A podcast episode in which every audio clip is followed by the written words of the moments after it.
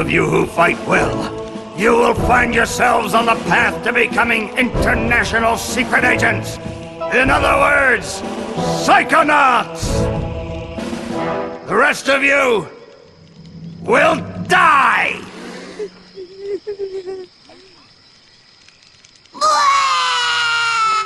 Oh, Maury. Children, you are not going to die. Nothing ever happens. Yeah, Dogen, Lili's right. You don't got nothing to worry about. Except for that giant monster in the lake I was telling you about. Bobby Zilch! I told you to stop scaring people with that ridiculous old legend. I don't want the kids to be afraid to go out at night and walk alone on the perfectly safe paths of Whispering Rock Psychic Summer Camp. And we don't want to scare our special guests, superstar psychonauts Sasha Nein and Milla Vodello. Hi, and welcome to Seriously Pointless Conversations About Culture, your seriously pointless podcast about all your nerdy and geek things. And today I have James with me again. How you doing, James? I'm doing pretty good. How are you today? I'm doing great. Um, so today, guys, uh, before we kind of get into uh, a little bit more of our what we've been up to and things like that, uh, I'm going to give you tell you what I was told last time that I need to make it perfectly clear what we're going over in, in each episode. Today, we're going to be uh, going over Psychonauts. is one of James's favorite games, from what I've been told. Absolutely. Um, I remember it a little bit. Um, uh, I've only played through it once, so I'm going to be kind of on the little bit maybe on the back burner of this, reading a lot more notes than I normally do. But uh, before we before we jump into the deep end, what have you been up to, man? Oh, not much. Trying to keep the head above water. Um, I know IRL things are hard right now. So that's that is very true. it's a good time to talk about video games. I know, and like I said, if um, I just want to put a shout out there for anybody that's having a tough time. Uh, seriously, I know everything is kind of getting gloom and doom and gloom a little bit with all the pandemic stuff kind of kicking back up again. Because when we're recording this, is probably middle of November. Um, if if things are just getting rough, reach out to somebody. Just talk to somebody. That's that's the biggest thing we want to say. That we just want to make a quick little PSA for that. Don't don't think you have to go through this alone. Even if you just want to talk to us on Facebook, like I said, we're we're there. That's the whole point of the community is to help each other out and have a little mental health health sometimes. You know, work on it. So, and speaking of that, getting a little mental health. Um, I know you've been saying you're just a little bit above water. I know keeping my mental health in order. I've been playing a ton of video games and, and just trying to absorb information. I've been doing. I've been playing. Um, I know since we talked about Ori and the Blind Forest a while back. Um, you uh, got me uh, Ori and the Will o Wisp, and I've actually been playing it quite a bit. I, I actually ground through and finished that one last week. Too. And so you told me you did you 100% it and get all the collectibles? I got all the collectibles. I didn't do all the achievements because there's some for like doing it in hard mode and doing it hardcore and everything. But I, did- I got all the collectibles. I and know. explored the whole map. So I just About I- 15 hours to finish it, so it's not a long game. And I'm it's a a- lot of fun. I think I'm about seven and a half in, maybe. I think that's about I'm about at. And I've really, and I've just gotten past. I got past the water wheel, uh, getting the waters going. Um, talked to the giant toad. That's where the game opens up once you finish the water section. That's kind of what I figured because I was kind of noticing a lot of that stuff is is hidden because you can't go into the water and things like that. But I just ran into my first um, combat, like rune, I guess you'd call it, or combat area where you have to like combat trial. That's what it's Yeah. And so I just did that, and I was just like, I actually sat there and I played for a good like 15 minutes because I died a couple times, and I'm like, I'm like this is kind of infuriating a little bit because it's it's hard enough where it's like I kind of have to pay attention to what I'm doing, and you and you it really makes you focus on those mechanics a little bit Oh, more. buy, so. buy the Spirit Smash room, the one with the giant hammer. I do have it, It's yeah. much much easier than the Oh my sweet with. Jesus, dude! It's it's so much better, dude. So much so much more damage against some of those spinny little uh, crab things or whatever they're called. I don't even know what there are, but Mm-hmm. I'm yeah. also getting close to level 60 Classic WoW. I know it's a year after the game came out, but I'm getting close finally. this is my shame face. Got to 55. I know it's, nobody can see me, but it's my shame face. I'm shaking it out. But you know, hey, it, it's your poison. Enjoy it. That's all I gotta say. am. I will continue to drink my poison. That's that's right. Um, other things I've been up to. I've been reading um, a little bit of Dragon Ball, the original comic. Uh, it's so good. Isn't it's super raunchy. it? It- you know, I it took me an embarrassingly long time to realize this is an adult comic. Because really like, is. as a kid, you we I don't know about you, but we got started on Dragon Ball Z when it was you know the show right after Power Rangers Yeah. died. There was Dragon Ball Z. which plug on that. Uh, if you guys haven't watched, uh, when we're recording this, our Dragon Ball Z episode is dropping Mm-hmm. today, which is November 16th. So go listen to that one if you haven't listened already.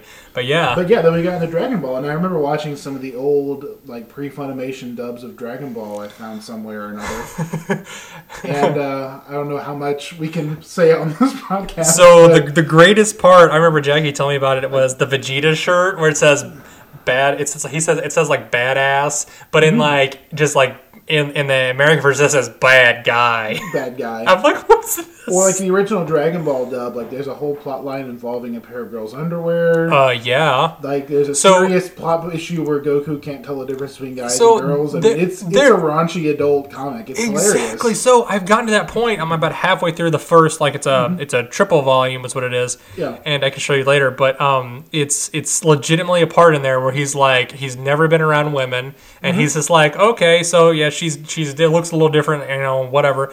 Well, there's a part where she's asleep and she's just wearing like a shirt and underwear, and he's just like I'm gonna go lay on her on her uh, on her on her. Um, pillows which he, he calls it Yeah. gra- like like grandpa's pillow and he's just obviously talking about her crotch Yep. and then when he lays on it, he's like, "Wow, this is a lot. Feels a lot different than Grandpa's pillow." And then he like takes off her underwear, and he freaks out. It's it's pretty bad. I was like, "Are you serious? this is supposed." I was like, I, "You remember watching the TV show, and it's obviously a kids show. exactly, because Dragon Ball Z was billed as a kids show, but Dragon Ball is for adults. It's absolutely for adults." And I was just like, "This you know, is so bad." 30s, it's hilarious, but you're when you're a teenager, you're just like, it was not right. Not right I, at all. I didn't understand what some of the jokes were supposed to be about, and it wasn't. it's it's yeah it's so wrong but yeah it's it was good i've enjoyed that so far but um, i know we kind of vented a little bit or vented and we've kind of sidetracked ourselves a little bit on that but that's kind of what i've been up to so i would seriously recommend um, i don't know if you have a, a public library card here but they have all the volumes so if you if you get bored um, it's it's it's always good i've actually kind of like thought about just going out and straight up buying them if i can find them online somewhere because Unfortunately, I think I'm in the other county, which doesn't have nearly as good of a library. it happens Yeah. Oh well. you can pay like I think it's like ten bucks for a year or something like that. Maybe I should do that. Be I'm just, I'm just throwing it out there, but yeah. Yeah. Also, another thing, plug plug again. Uh, support your local local public libraries. They're great resources, guys. Um, I don't know how many times I found stuff that I just would never have found otherwise. But uh, anyways, let's get into the episode. So today we are actually talking, like I said, about Psychonauts. Um, which is a Double Fine production. You want to tell me a little bit about Double Fine, James? Okay, uh, Double Fine is an interesting company. It Yeah. was uh, started by Tim Schafer and some of his colleagues right after he left LucasArts. So Yeah. So if you guys aren't familiar with LucasArts, that is the gaming studio from the Star Wars creator George Lucas. yes, and this is the company he started. And you're probably familiar with LucasArts films, but back in the day they were a game company as well. Yep. And they made a lot of kooky adventure games. Monkey Island. Monkey Island, Day of the Tentacle. Oh my gosh, so good. Um, what were some other a lot of uh, point and click games. A lot of point and click adventure games. And Tim Schafer was originally got recruited through college, actually. He went Mm-hmm. to a course for someone who worked for LucasArts. And he got recruited in their studio, started as a grunt, and worked his way up to game designer. As they and so always he's are. responsible for a lot of the biggest name things of the series and a lot of what we would call today experimental video games. Oh yeah, Some now which are very, very, very commonplace now. which sometimes they've they've kind of eval- you know, you know, evolved a little bit more. Like with the point and click games, you you kind of have the evolution, uh, kind of like with uh, Telltale games. Exactly. Exactly, but it's um they definitely were almost very ground. I don't know if, if you guys if you ever played Monkey Island at all. I played a Monkey Island a little bit, and I also did a little bit of Day of the Tentacle. I will confess I didn't make it through them because they are awfully strange. They are But- very strange. I liked Day of the Tentacle a lot more than I liked um, Monkey Island. To be honest with you, I agree. It was funnier and less point and clicky. yeah, that's kind of what I thought about it too. But um, But if for so, the time, they were huge. I know they're on Steam. So if you guys want to check those out, go out and check them out um, on I Steam. think they were in a humble bundle at one point too. They yeah they were. I think it's actually where I picked up the PC version of Psychonauts. Also, guys, yeah, if you guys like great discounts on games and getting really good deals, and also, so Humble Bundle is, and I know they're not sponsoring us, but you can basically buy a collection or a, a bundle of games for a discounted price, and all that money will go to our specific charity or or something like that. And they do like book bundles and all kinds of this, video game bundles, comic books, all kinds of stuff. So check them out. Check them out. It's like humble, humblebundle.com, I think Yeah, that's what it is. I go there quite a bit. I check about once every week. So anyway, so Tim Schafer worked for LucasArts. Um, Yeah. About the year 2000 or so, when LucasArts moved away from making good games to just fiercely milking the Star Wars franchise. I mean, you got to milk that cow, man. I mean, it has been a, a generous cow. I will say they've made a lot that's of money right. off It is. She's basically golden at this point. And I do love Star Wars myself. I'm a fanboy, but Star Wars video games, aside from a few standout things like Yeah. know, Rogue Squadron and stuff, KOTOR. KOTOR, a lot of them are just hot garbage, and I'm sorry. I don't know what you're talking about, sir. I love Empires at War. Anyway, shall we say after developing creative differences with uh, with LucasArts, Tim Schafer and a bunch of his game designer buddies started up Double Fine Productions, and Psychonauts was their first product. which that's that's been really interesting. It's very ambitious for him because from what I was reading, he's never at this point in his career he had never done a 3D platformer, which is what Psychonauts was. He'd Yes. always done just point and click games. He'd never done a 3D game before. Um, like I said, most of the people that joined up with him were all game developers, so Yep. None of them had any management experience per se or any experience running a company. no, And so for their very first game, what do they do? They sign a contract with Microsoft to develop a game for the Xbox. yep. And So this is around uh, 2005, I believe, is when they were. That's when it released. That's really- they so it- started in 2000. This Oh my game God. Had a well, very long development cycle. So one, if if you guys start to look in that a little bit, Double Fine has a history of long developmental time, yes, they're shall we say a boutique studio, which we- which is fine because and they always deliver something which is unique. at the very least a very playable game, and at the very best, it's something like Psychonauts, which I will put down as one of my top. games of all Exactly. They do some weird things. Like I think they did they do stacking and no, they didn't do stacking. They did um There's the Halloween costume quest. yeah. They did Brutal Legends, which is like a heavy metal like adventure had uh, thing. uh um who Jack Black was the main Jack character. Black was in it, yeah. So I remember reading that. I, like I said, it's it's very they had a wide range of success. Like I enjoyed Brutal Legend, but it wasn't like oh my god, this is the greatest game ever. It was like very okay, yeah, I'm gonna go kill some things, and, And I that's was like, kind of how they are. Like their games are consistently worth playing, if only because they're always way out there. Exactly. Talk about a guy that's a, a, a, music a music a, a, con- a concert roadie Mm-hmm. and gets sucked into another realm where he's like this super you know badass like Yeah. metal star and like the the that's the how you like fight people is with metal The power of rock. the power of rock and i'm just like who thinks of this stuff. This is amazing. So it was just kind of amazing like it was just awesome that they thought of these kinds of things. And talking about that it's Well, it interestingly enough, that's kind of where the idea for Psychonauts came from. exactly. So when Tim Schafer was working on um, his like Roadster game for LucasArts, Mm-hmm. he conceived of a sequence where the main character would go essentially on an acid trip yeah. and have this big, you know, dreamlike sequence fighting through his own demons and stuff. Well, it got cut from the game because it didn't really fit with the theme for that game. Also, they're like, we're not going to put an M rating on this game because that's But definitely some drug use it there. did get repurposed into Psychonauts, which in a lot of ways Yeah. is an acid trip through the mind. oh my god, yeah, it really is. But anyway, uh, Double Fine was a cool studio. They um, shortly after they started producing this, they ran into a lot of issues during development. Of course, It happens. um, the dot com bubble was involved. Like initially, Office Space was at a huge premium because I don't know if you guys remember, but in the early 2000s, if you're as old as we are, was yes. lots and lots of tech startups. So they actually started up in a warehouse of all things. I mean, you had places like, uh, what was it, GoDaddy and all these other like little website startups, and they eventually just all get gobbled up by these big tech companies that we have nowadays. Like, Yeah. you got some of these younger, if, if you're younger, all you guys will know pretty much is Microsoft, Google, Mm-hmm. Facebook, the the big the big conglomerates. Mm-hmm. But now it's like back then there were just a dime a dozen. We had like AOL and all kinds of things. You know, it's like nobody even knows who AOL is nowadays. Except for the except for those stallions of manliness who have AOL I'm gonna take that. shingles on their walls. That's right. I collected They, discs. they've, they've literally just like, I need new wallpaper, and they just put them in the discs. It'd be great. And then their wives want to kill them. That's great. For people who aren't as old as us, AOL used to mail out multiple discs a year to every household in America with their software. Yeah. Yeah. Four free hours of internet or whatever it was, or email or whatever it was, and you're just like, and then you just keep them, and you just keep using new ones over and over again. So anyway, this game has a really long development cycle. It takes almost four and a half years Yep. to develop. Um, part of the way through, Microsoft actually drops them as a developer. They said the game was too late and it was too expensive. This was in 2004. The preceding four years, you know, there was a lot of creative differences between developers, as there often is. Everyone leaves their big company to try and Yeah. So have creative freedom, and then they have to make a game that actually makes sense. Exactly. So we're kind of reading off that a little bit. So I'm reading your notes. Um, so I just uh, it's, I can kind of understand this a little bit. So you have a full uh, uh, 42 full-time developers and additional contractors with a final budget of 11.5 million for an independent game.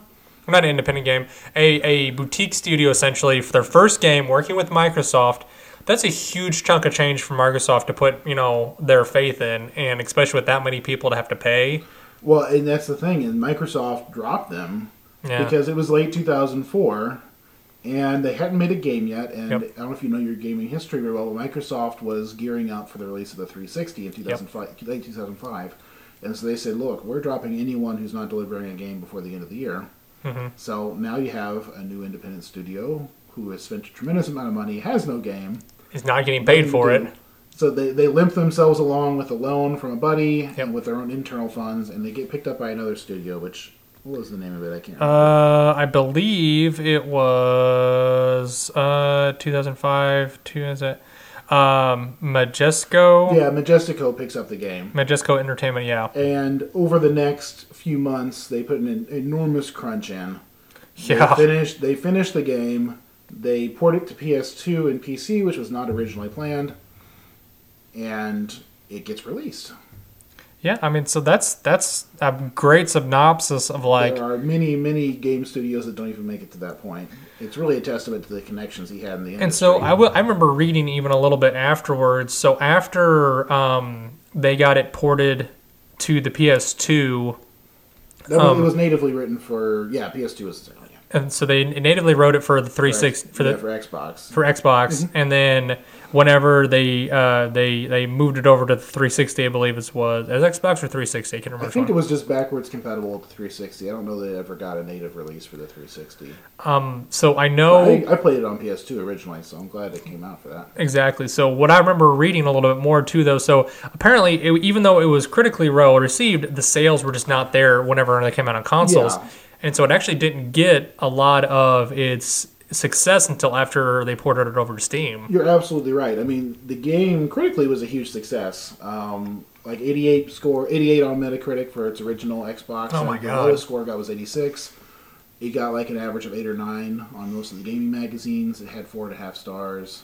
I mean, it was a critical acclaim. Mm-hmm. And we'll talk about this more in a little bit, but the kooky storytelling, the really original characters, everyone. Oh my god, it. yeah. But I think for a lot of reasons it didn't do well. Uh, I think they sold less than 10,000 copies as well. Or That's- 100,000 copies was I at think, the beginning, yeah. disc. Yeah. And that was over the first you know, 10 years it was on the shelf. I mean, so from 2005 to 2014, it barely sold anything, which Which that's that's not great for a studio that's invested so much money into it. the That's company the uh, company that took over the develop took over the publishing of the game actually left the the big game console market entirely over this flop. Yep. And um, eventually, Tim Schafer and his studio bought out the rights Yep. to the game. Which was probably one of the smartest moves they've ever done. mentioning Humble Bundle again. That's how they got the game back on the Yep. market. They did a Tim Schafer Humble Bundle, and uh, awareness for the game came back. And since then, they've sold like 1.2 million copies of the game. It's quite a bit, yeah. They've, they've way, way exceeded their original investment. But funnily enough, most of that was in the last five years, like more than 15 years after the game came out. It's really a weird kind of success story.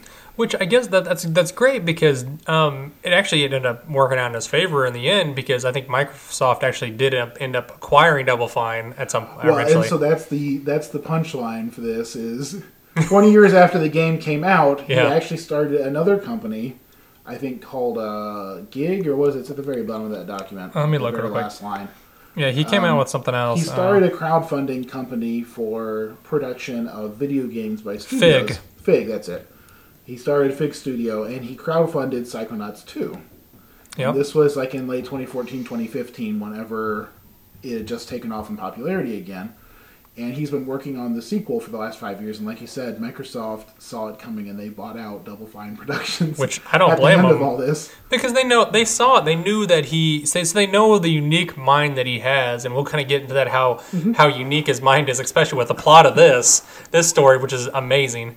Um, Mm-hmm. it- they they can see a creative person that is going to make the money, and that's what the thing is. You have to find that balance. Is like, is it something that's going to interest enough people, and are they going to be able to make money off of it too? Well, and that's I think yeah. Speaking from Microsoft's, Microsoft's perspective, there is a balance between proven IPs, Mm-hmm. something like making another Assassin's Creed game, something don't that you know is going to be popular and you know is going to sell, and whether you're tired of it or not, it's a tried and true formula. Or to pick something you like, you know, how about a new Zelda game, whatever. okay, You can only make so many of the same things, so you need some people who are off the Hey, wall, I will making break- weird stuff. I will break as many pots as I want. You cannot stop me, okay? Because it's therapeutic. Anyways. Especially in Link to the Past, that little room that you unlock when you have the big gloves where you can get like 50 moves in go. That's where it's at. Anyway.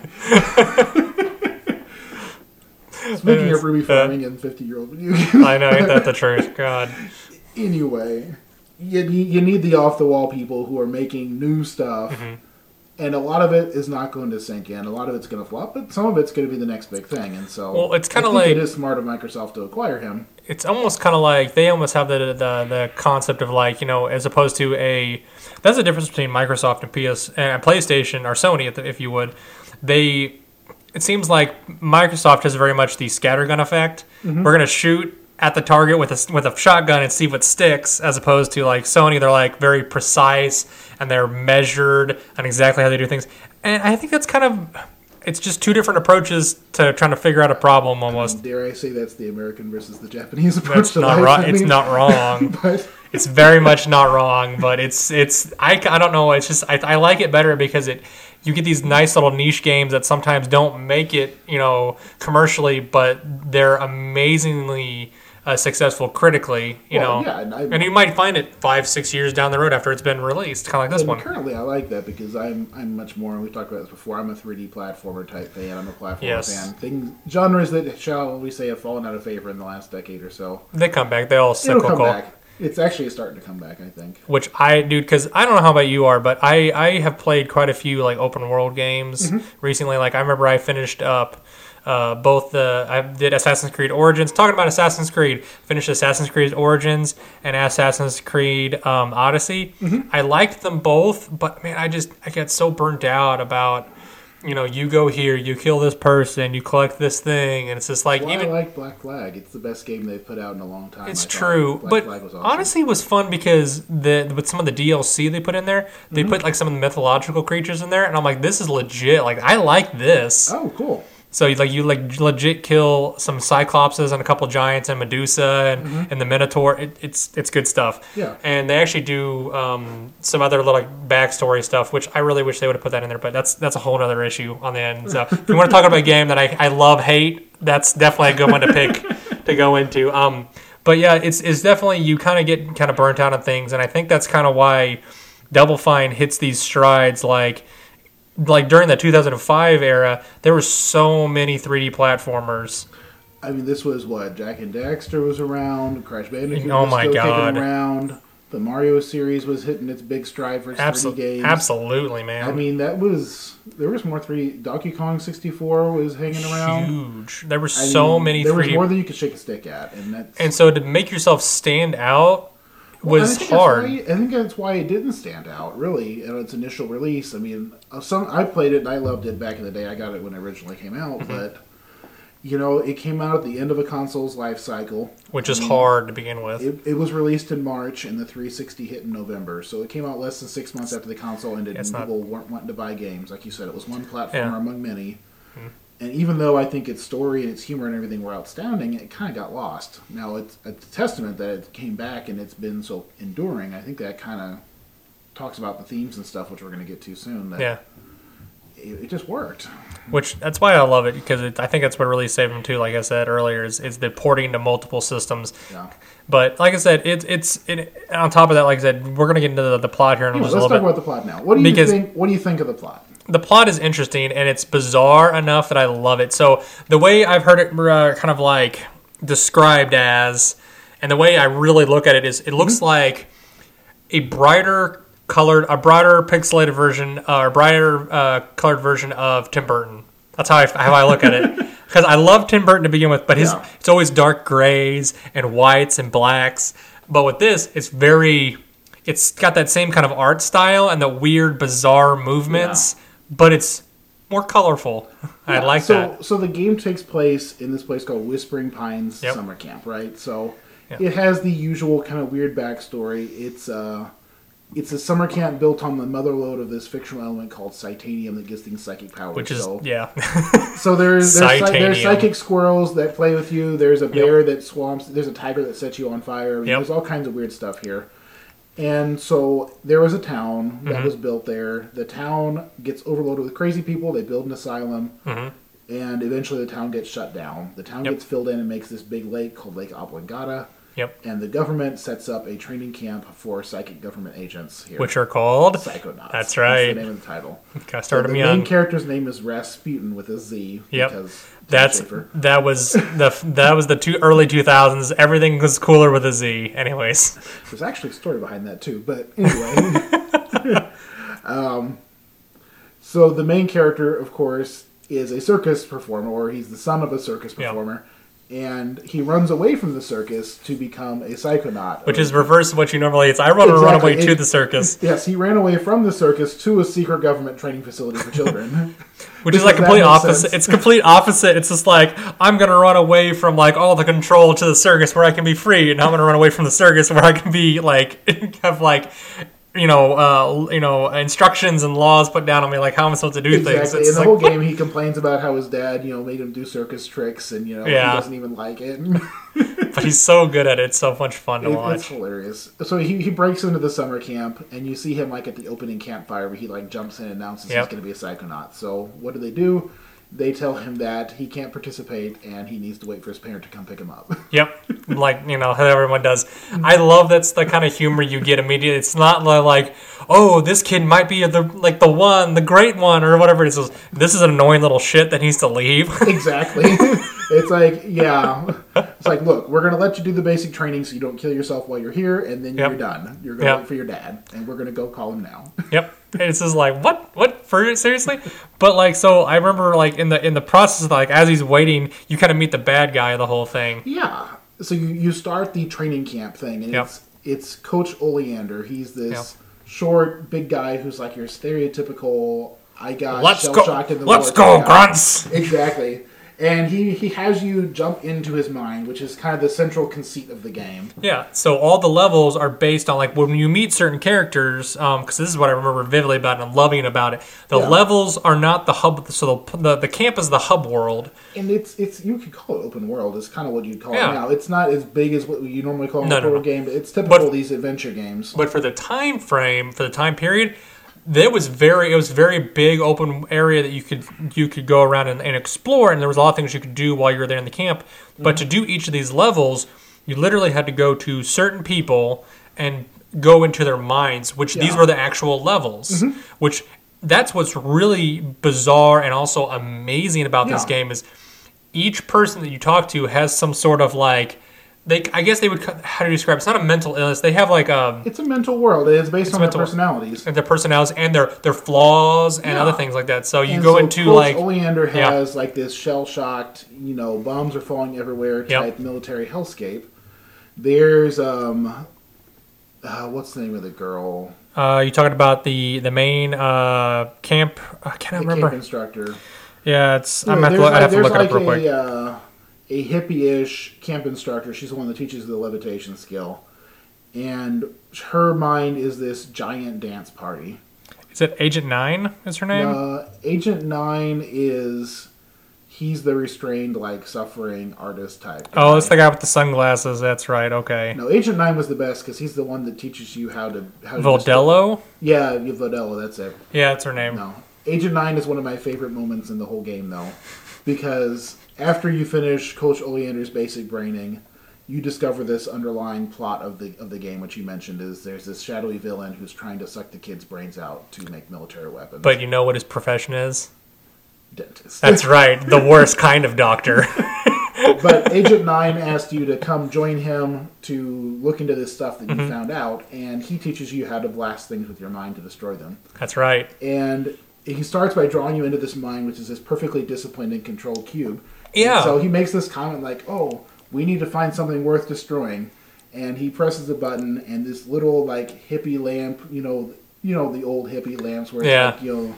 It's got the multicolored glass, and his Yeah. first reaction, he looks at it and goes, "Oh, oh, it's so terrible! It must be destroyed." And and, and if you've seen like if you don't know if anybody has like seen if you go into like if you play the game and you see the level it's literally black and white on a cube and it's very like it's locked like a locked box almost and He's like a cubist. I mean, and it's nothing comes out and if it's not black and white he doesn't like it i've noticed that It's no shades of gray anything like that in the in the game in his little level but it's like yes i remember that now Yeah. when you see that i'm just like like he's just he's just yeah he's a very but everyone has that unique personality that's one of the things you start to notice with this and if you start going into the game a little bit more that each person each character even the other kids that are in the in the in the camp they all have their own personalities and stories Well, it's a funny thing. Do you know how they came up with all that? No. It's a funny thing. So what Tim Schafer actually did to help introduce these characters to the team and to help flesh them out, Yeah. he got on a social media site and he made a page for every single character.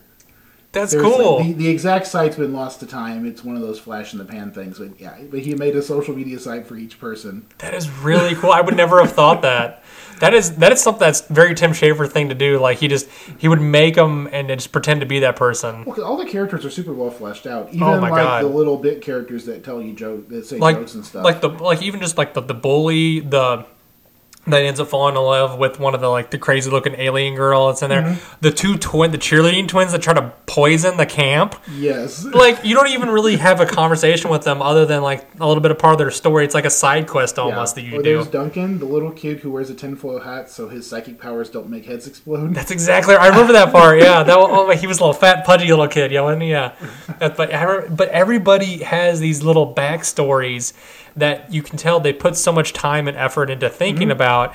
Even if it was just a single night of them getting drunk or mm-hmm. doing whatever substances they chose to do at the time and having a good time and brainstorming, really, you can just tell that they put a lot of love and care into that. And that's Oh, what I, that's one of the main things I loved about it. Even though I may not have been a huge fan of all the platforming that they have in there, but I do I truly did love the the characters that they put in here. So, mentioning the platforming, since we're on the topic, that's kind of the central thing of the game. It's a platformer. It's Yeah. a 3D platformer, but it's a platformer. yeah, And so, while the story and the characters are kind of the glue and the comedy that makes you keep Yep. playing, the central gameplay loop is a, is a platforming game. Yeah.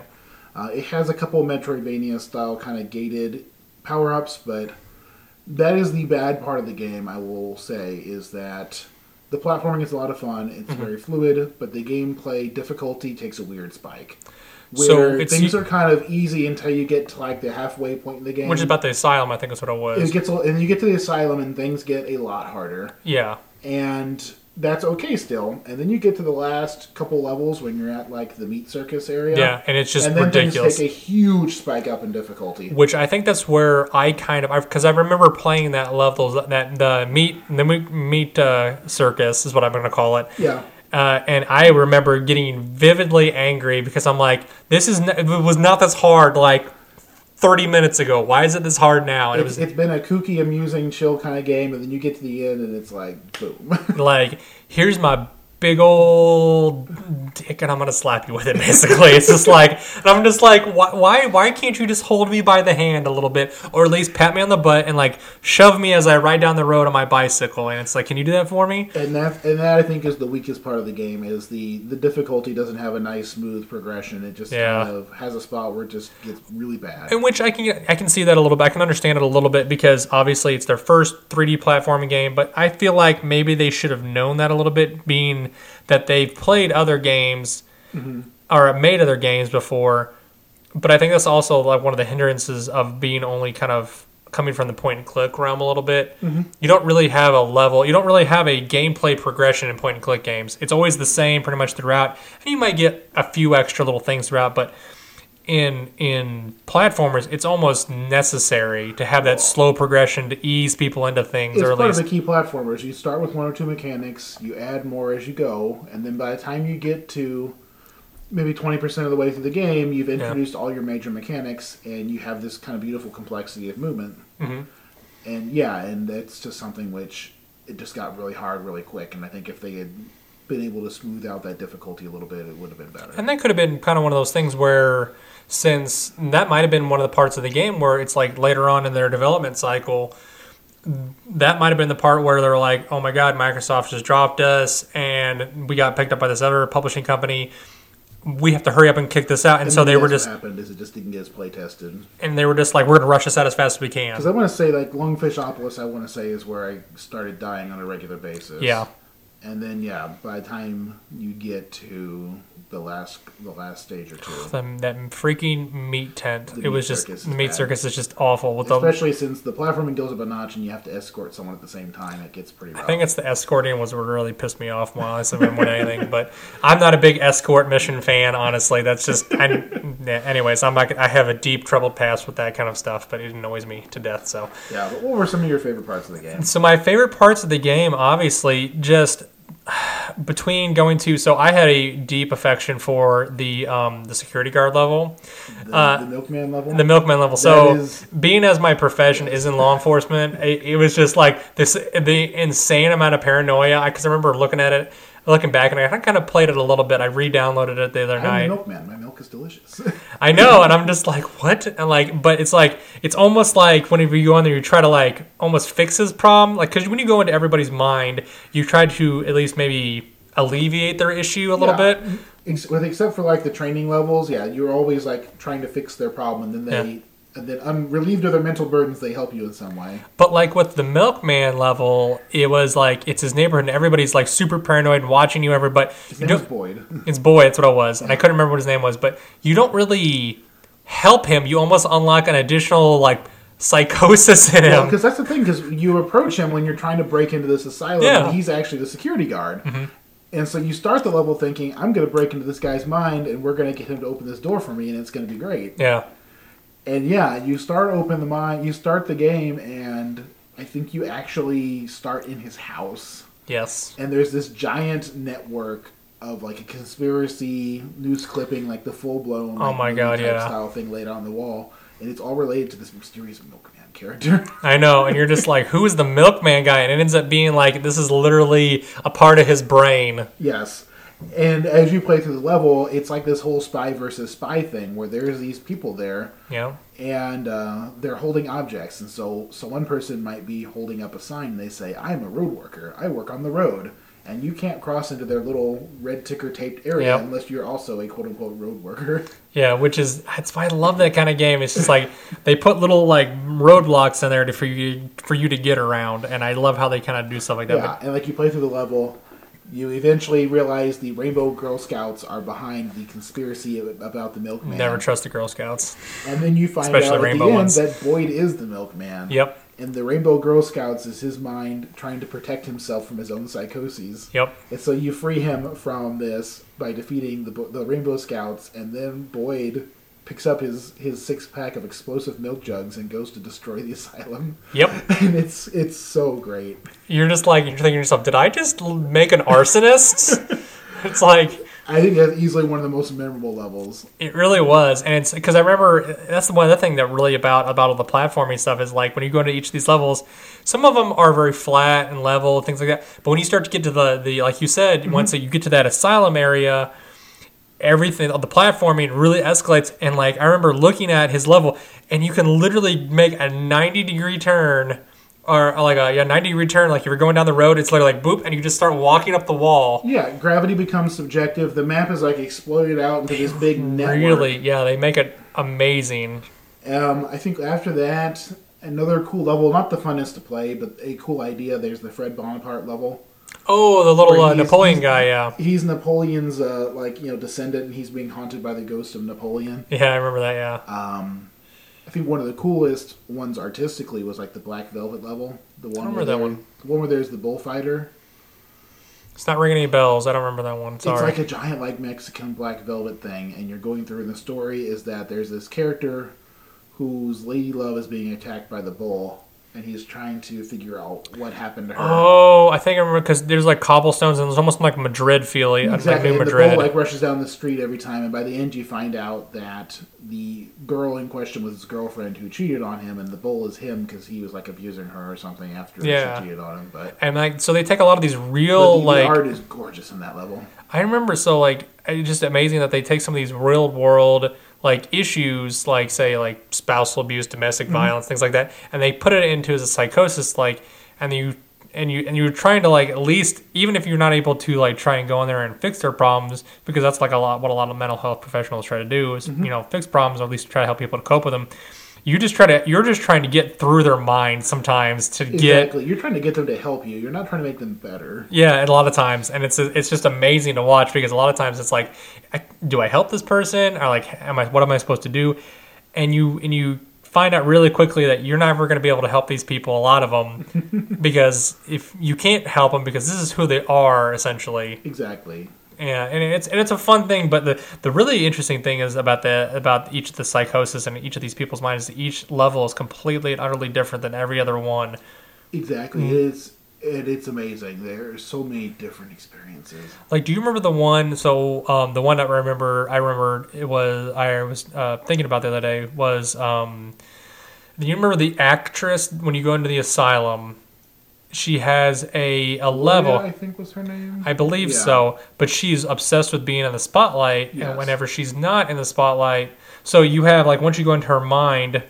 So it's weird. It's funny when she's in the asylum. She's in a straitjacket and she's literally standing in a, in a cone of light, and she will never leave it. She like she hmm. doesn't leave. But when you go into her mind, she literally has a spotlight in her mind that you have to try to use to make it easier for you to get around and you have to move it and turn it and things like that and i just thought that was an amazing kind of like just way to take a game mechanic and put it in with like her personality No, I trait didn't catch that whenever I played it, but that is a really cool point. Yeah, and then they do that with every single one of them Mm-hmm. uh, to an extent. Like, like you said with uh, with with the uh, first guy with the major, um, not major uh, Oleander. Who's the who's the the the the, the crazy army guy? That's Coach Coach Oleander. Coaching Ole- Oleander. Like whenever he starts off, like he has, you can literally get hit by a bomb and die almost instantly in there.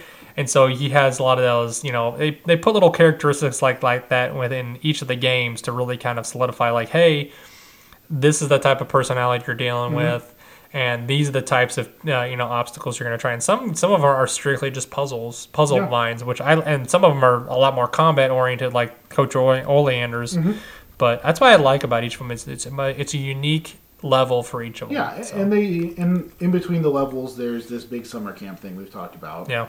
And there's the usual things like there's a scavenger hunt where there's different items to collect, and you get The figment, the figments, the the emotional baggage. Okay, yeah, there, there's figments which are kind of like Mario coins. And you can- there's mental cobwebs and there's Yes. emotional baggage, like he said. If you find the baggage tag in the baggage, Yeah, the emotional baggages are one of the favorite, my favorite parts of that because you're just like it's a happy bag that's like I found my tag and it's like it's all happy. Boom, boom, boom. Yeah, and Yeah. every one you collect like reveals another like slideshow from the person's life. Yeah. get some insight into whatever their trauma is. Like is. what is their deal? You know, yeah, that's kind of what I liked about that kind of stuff. But Um, oh, and um, what's that guy's name?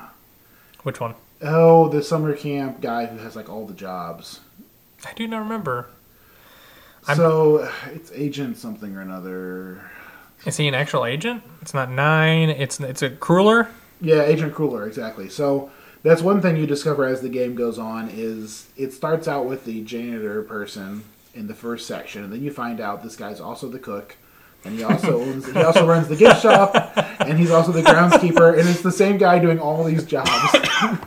and you find out his name is actually Agent Cruller, and he's the former boss of the Psychonauts, and his mind was quote unquote shattered in a psychic struggle, That's funny. and so now he has multiple personality disorder. And so he just like switches personality. He's Yeah. like, I'm the cook. I'm the I'm the cook, I'm the janitor, until you meet him in his underground secret base, Mm-hmm. where he's on top of like the Psitanium mother lode, and there he can be himself. And which is just bizarre. I'm just like, wow, okay. It, it's just kooky. It's a lot of fun. That's why I love that. And so, like, as you learn these characters, you you kind of um, you'll gain different abilities, which is kind of what you're saying with the platformer thing. But you get they, they come back to you, at you in the form of merit badges, Yes, you win merit badges. Every time they give you a new ability, you get a merit which rings a little true for like the scout, the voice, the boy scout in us. you know, it's like. It, felt good to get those merit badges. That's right, say you did. I had a sash. It was great, and um, They put them on a sash and everything. I know. And you're just like, wow, this is like, it's kind of like in the new Fallout game. Um, you have the Tadpole Scout. Fallout 76. There's a Tadpole Scout, and I'm like, and there's like you can have. There's it's literally each bad merit badge you can get from them. To let you get like a like a, uh, an increase in skill, but you get it's like a, a an achievement. And a little part of me was like, I want to get all of these, I need them. but I was just like, don't have the time, and I mm, it took every ounce of my being just like I don't need these merit badges. You still remember the Boy Scouts, right? I mean, because you start out and they give you this big empty green sash. And you I go to feel summer like camp and you get five or six. You get like you know the easy ones, like you get canoeing and you get archery and whatever. And then you go to someone's Eagle Scout Court of Honor and they have this magnificent full That's right. sash. And you're like, man, I want all those patches. just the, the the little boy and also the American in you just is like I need to collect them all a little bit. I need Exactly. I need to show that I'm good at things, even though you know like ninety percent of the crap that you learned about those merit badges you're not gonna remember. Eh, I mean, yeah. Am am I wrong? It's just like You know, I, I learned my favorite tree when I did my forestry merit badge, what's your favorite tree, James? the Kentucky coffee bean tree, Of course, of because course. it has doubly compound leaves. Jesus Christ. I'm glad. Now, welcome to Tree Time with James and Dave. Jiminy Chris. Yeah, we're know, if rebrand you it call now. it tree time, people might be confused about the topic of the podcast. I know, right? Anyways, Speaking of which, if you're a redditor and you haven't looked at the trees subreddit and the not trees subreddit, it's hilarious. But I'm glad you brought it because I got on there last night talking about not being prepared for the show today. I was telling you earlier, I, I went down a deep hole into like Reddit, and it was there were some glorious, glorious just posts last yes, night. because the, the the trees reddit is about pot, and the the marijuana enthusiast subreddit is about trees. Yep, that's that's why I love them. that's what the internet's about. I know, and like, why is the po- world politics subreddit got like naked pictures and stuff on? it? I'm like, and also like Warhammer memes and things like that. I'm like, this has nothing to do with world politics. Why are there Warhammer memes and like hentai posts? I'm like, I I just want to learn about world politics. I came here for world politics. So, needless to say, I haven't been to world politics in a while. That was like six months ago. I just gave up on that what that on that Reddit. I'm just like, I'm done. I'm just done. So, but so as you go through, I know we're getting super sidetracked today.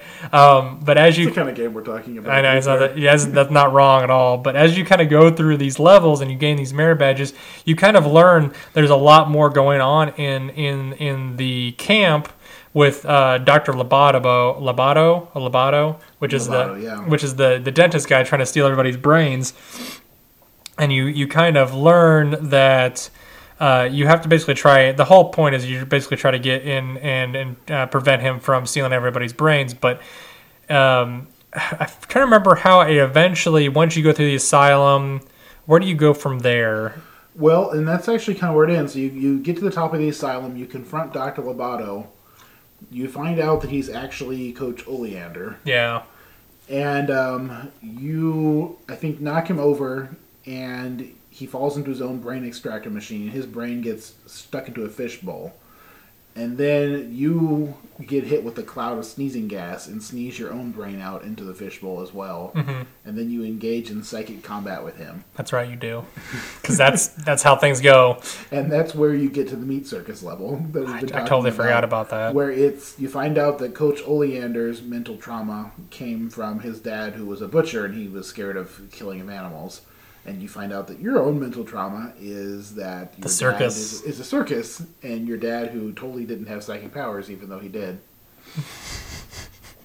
and so you fight to this unholy amalgam of a level where it's a combination of meat and circus Yes, and you get to the very end and you're confronted with coach oleander and he has a mental avatar of your father and they join together into this this patriarchal monstrosity who exactly. Yeah, and uh, that's why I love that.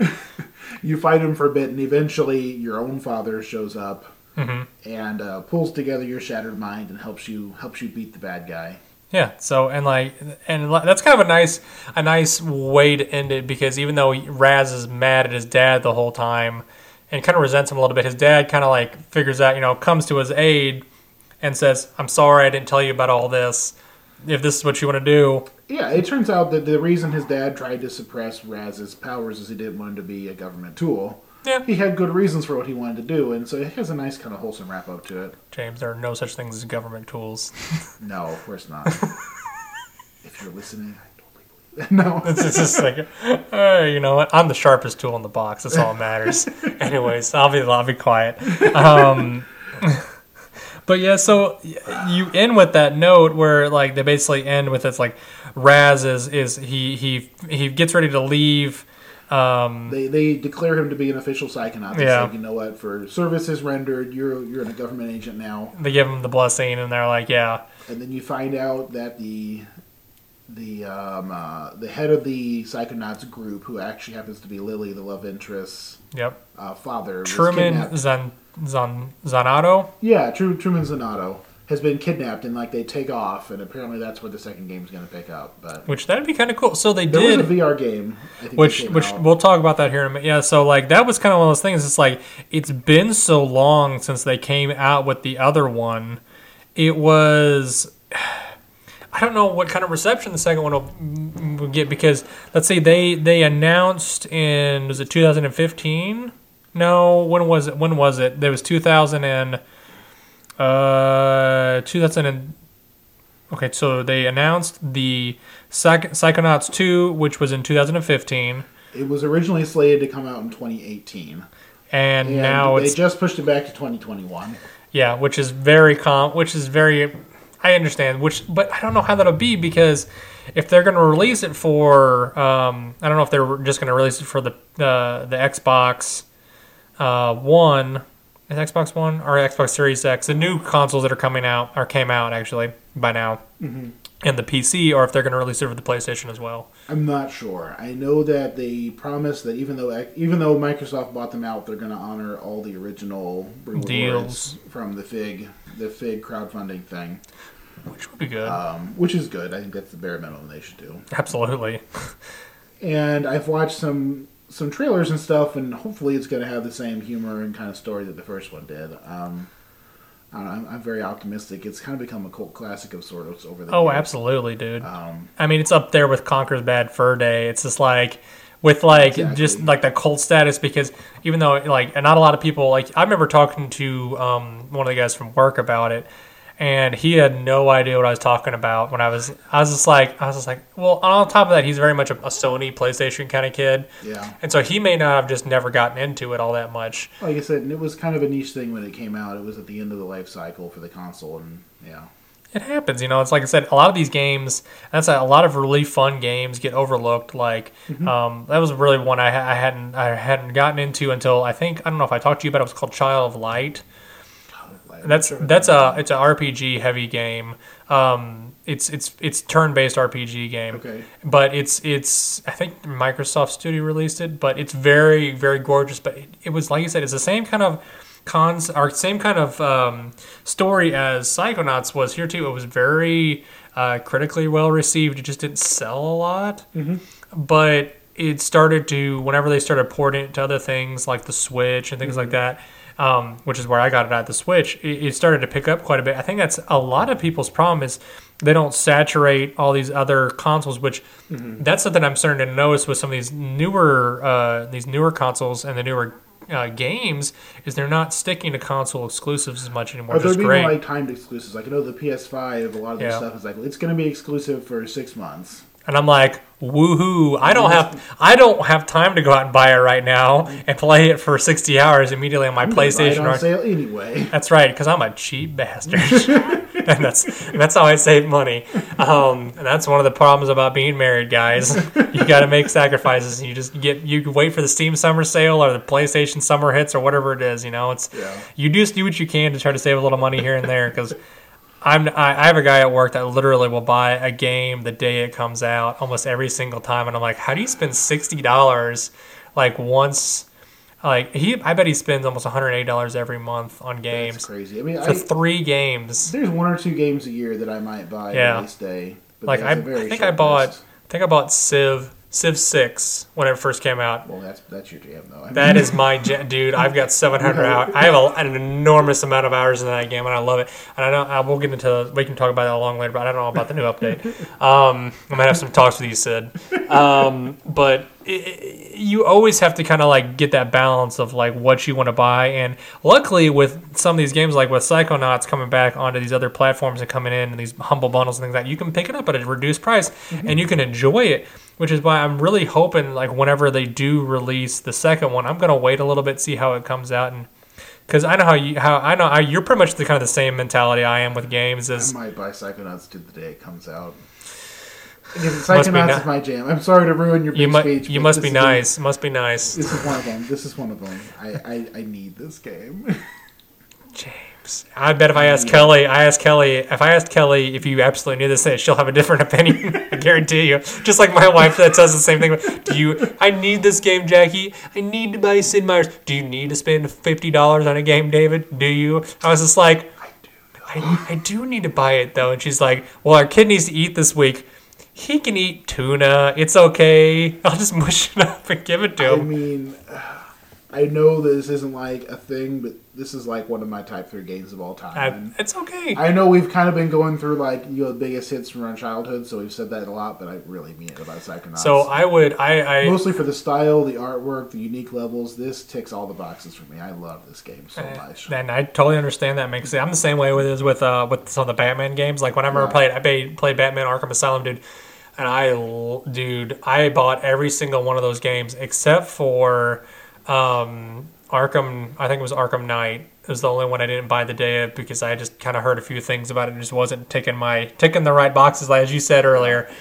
And that's the same way I am, dude. I, I, I bought every single one of them the day of, and I've actually rebought it several times, like the remastered versions and the new nights and all that stuff. It's it's it's good stuff. But yeah, that's what you have to you really have to hook on to, and especially if it's something you love. Who cares if you got the money to blow for it? Enjoy. It's what I say. So, but but yeah, we'll uh. So kind of wrapping up a little bit. I know we've talked extensively about the game. Um, just real briefly, you know, uh, I know you, you've said you loved it because it's a 3D platform. Is there any reasons like you really just really really dug this game?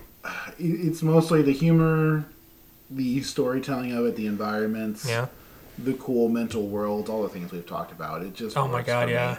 And then setting it into a kooky summer camp atmosphere at a time in my life when I was really going to summer camp with the Boy Scouts, it just works. And it clicked, like you said. It really kind of hit a niche or I uh, think for people our age, everyone had that kind of all-American Boy Scout summer camp experience at least once. and or at least guys in our group. I know that. Yeah. Yeah. So, Or even if, worked for me. or even if you're just like Jackie and you did the Girl Scout camp once and are like, this is stupid, and never went back. She's like, I want to ride horses, and they put them on like a tether and walked them around in a circle. She's like, this is BS. I want to ride my horses. Yeah, the Girl Scouts kind of got gypped when it came to scouting organizations. I felt bad I for it's her. not maybe popular sentiment, but uh, I, it's okay, and I felt really bad for her when she was telling me about it because I was just like, that's not a summer camp. That's like a day camp. I was like, that's not. You're not sleeping outside, getting sunburned, second degree th- sunburns, and having people I bring. will say my sister had a better experience than Jackie did, though. Oh, yeah? because my dad and the Fowls and all them Oh yeah. made sure it happened. Like Well- I, I was a lifeguard for several of their float trips. Mm-hmm. I went with them when they uh, got someone's gun collection and went out to the shooting range. They gotta I learn mean, these they things. Had, they stretched the limits of what the Girl Scout insurance would allow them to do on a regular basis. I'm so proud of them because that's had, what they, should do. They had a good experience, but that was in spite of the Girl Scout program and not because of it. Well, it's like I said, I don't know how you feel about it, but I feel like they should be able to learn the same kind of things that these guys are learning as as us as boys because these are I, I feel like it's essential to at least know about these things even though you may not like them Well, or enjoy yeah, them. The way I see it, it's similar to what the scouting did. So, Mm-hmm. if you're familiar with the history of Boy Scouts, there was kind of that 50s, 60s period where the Boy Mm-hmm. Scouts kind of tried to turn over a new leaf and they tried to start like an urban program where, well, Yeah. kids don't really need to know all these camping and knots and stuff, and we're going to focus on practical life skills for them. Yeah. And the organization nearly died. And I think it's Yeah. the same thing the Girl Scouts is kind of going through the last 20 years. Is Yeah. Kind of growing trying, pains. and trying to little make it relevant. They've kind of moved away from the stuff that made it popular. Yeah. And so, at the heart of Boy Scouts, it's like a child leadership program. You're, Yeah. you're letting kids go out and be independent, and the outdoor activity is kind of the, Hmm. the bait for the hook. Sounds uh sounds awfully familiar to a game we've been playing. Like it's it, children are learning to become independent a little bit, exactly. you know, and and they're learning to they're learning valuable life skills. like I said, the choice of theme was very apt. exactly. There's a lot of on the nose humor. there. That's why I love it. So, but anyways, guys, so that's that's kind of our our rundown of Psychonauts. Um, again, I want to say thanks for James uh, for he did a lot of legwork on this, guys. I'm gonna give him a hands up for that because I've been swamped at work and also lazy about trying to get some of these things done. And luckily, he's picked up a little bit of the slack. But we're gonna have a couple other uh, episodes hopefully coming to you in the near future. Uh, we're recording, like I said, we're recording this one in uh, early, or no, sorry, mid November. It'll be coming out mid December. Um, but like I said, hopefully by the time you guys are all gearing up for Christmas. Um, we will probably take a break around Christmas time. Um, if we don't get a uh, a episode kicked out before then or recorded before then, but if we do, maybe you guys have something to listen to while you listen to uh, the chestnuts roasting on uh, open fire.